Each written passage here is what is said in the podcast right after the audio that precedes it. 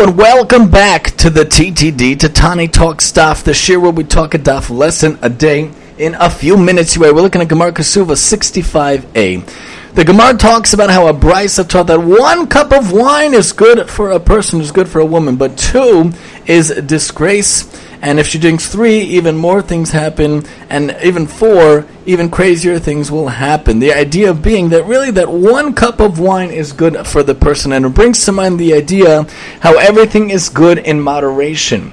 Even good things is good in moderation. Too much of a good thing is not good, as the phrase goes from society, as it goes from secular culture. Even if you love something very, very healthy, if you have too much of it, it could hurt the stomach. Like apples are awesome and healthy, but if you have too many apples, you could get a stomach ache.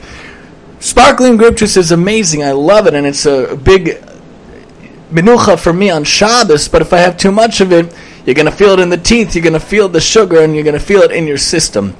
Everything in moderation, even good things. Too much of a good thing is not good. Remember, things are good in moderation. The one exception to that is probably, as the sages and commentaries probably point out, is Torah. Torah, you can never get too much Torah, you can never have too much Torah, but non Torah matters.